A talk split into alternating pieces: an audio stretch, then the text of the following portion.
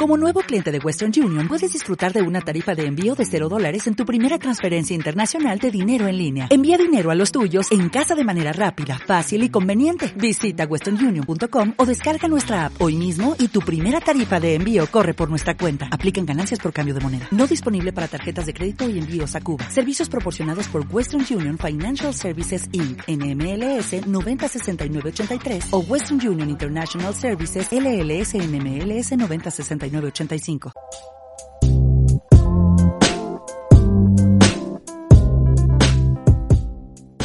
Hola a todos, bienvenidos a Repaso Tecnológico, el podcast que, como su nombre indica, hace un repaso con las novedades en el sector de la tecnología de las últimas semanas. Vamos allá.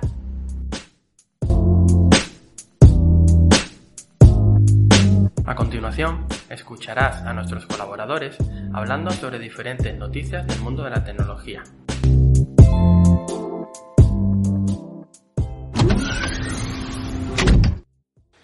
Buenas tardes, soy José Antonio y estoy aquí con Natalia. Buenas tardes.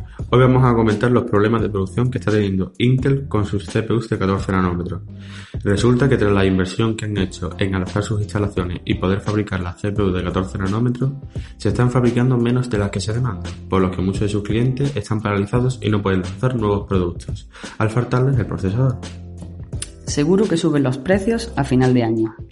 Ahora Intel tiene varios problemas. Por un lado, el de los 14 nanómetros si no quieren perder clientes. Por otro, el problema con las frecuencias que tienen en sus procesadores de 10 nanómetros, que supuestamente iban a salir este año. Y por otro lado tienen a la competencia, AMD, que ya están preparando sus procesadores de 7 nanómetros y por tanto les van a coger la delantera.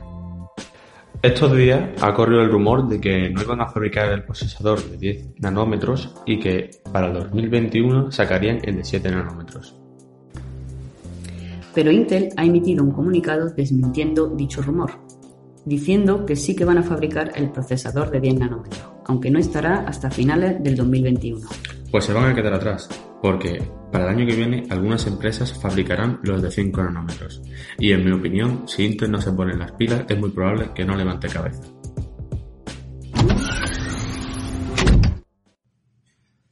Hola, muy buenas a todos, soy Ilian. Y yo Alejandro. En el podcast de hoy os vamos a hablar sobre las nuevas tarjetas gráficas de Intel, las Intel Xe. Estas nuevas tarjetas gráficas de Intel presentan un diseño, por lo visto, bastante moderno y enfocadas para el gaming. Tienen pinta de ser unas tarjetas gráficas muy potentes y competitivas para AMD y Nvidia. Saldrán a, a mediados de 2020 junto a las RTX 3000 y las Navi 12. Eso puede ser una lucha bastante interesante entre las tres compañías y Por lo que hemos visto en las filtraciones, tienen muy buena pinta. Hoy tenemos aquí a mi compañero de clase Daniel Taboada. Sí, aquí estoy, gracias por la presentación. Bueno, hoy hablaremos de una oferta más inusual de un portátil. A lo largo de toda la semana ha habido ofertas en portátiles gaming en Amazon. Rebaja de más de tres cifras en algunos casos. La de hoy es más modesta, pero porque el PC en cuestión ya estaba en un precio muy barato. Es el GF63 Team 9SC 047XES. Un portátil gaming que está hoy en oferta por solo 852 euros y con envío gratis. Precio que no hace justicia para nada a toda la potencia que tiene que ofrecer. ¿Qué te parece la oferta, Daniel?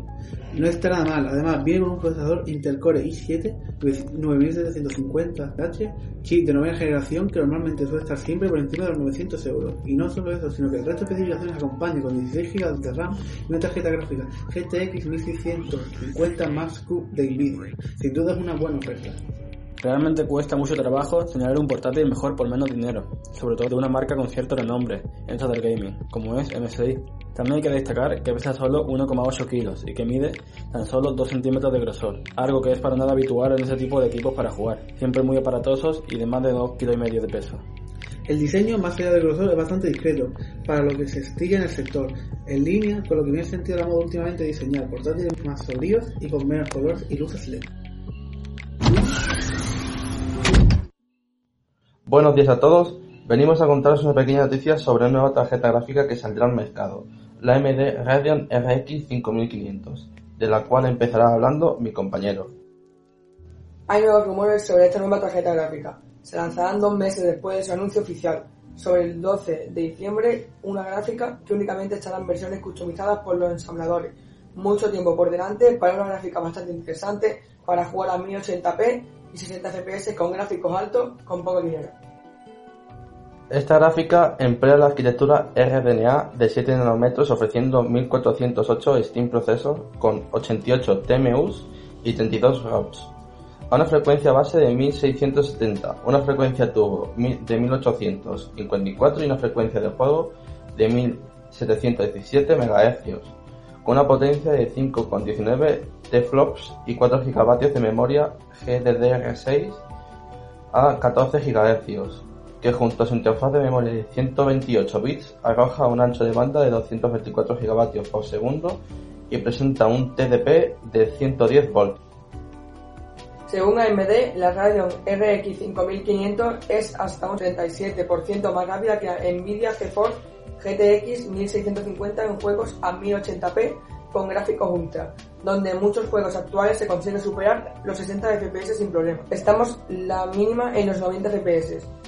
El precio oficial de esta gráfica era 149 dólares, lo que podría traducirse en unos 160 euros. Igual que lo, lo que valen las GeForce GTX 1650, más baratas de mercado. Y esto ha sido todo por el momento. Nos escuchamos en el próximo podcast. Hasta la próxima.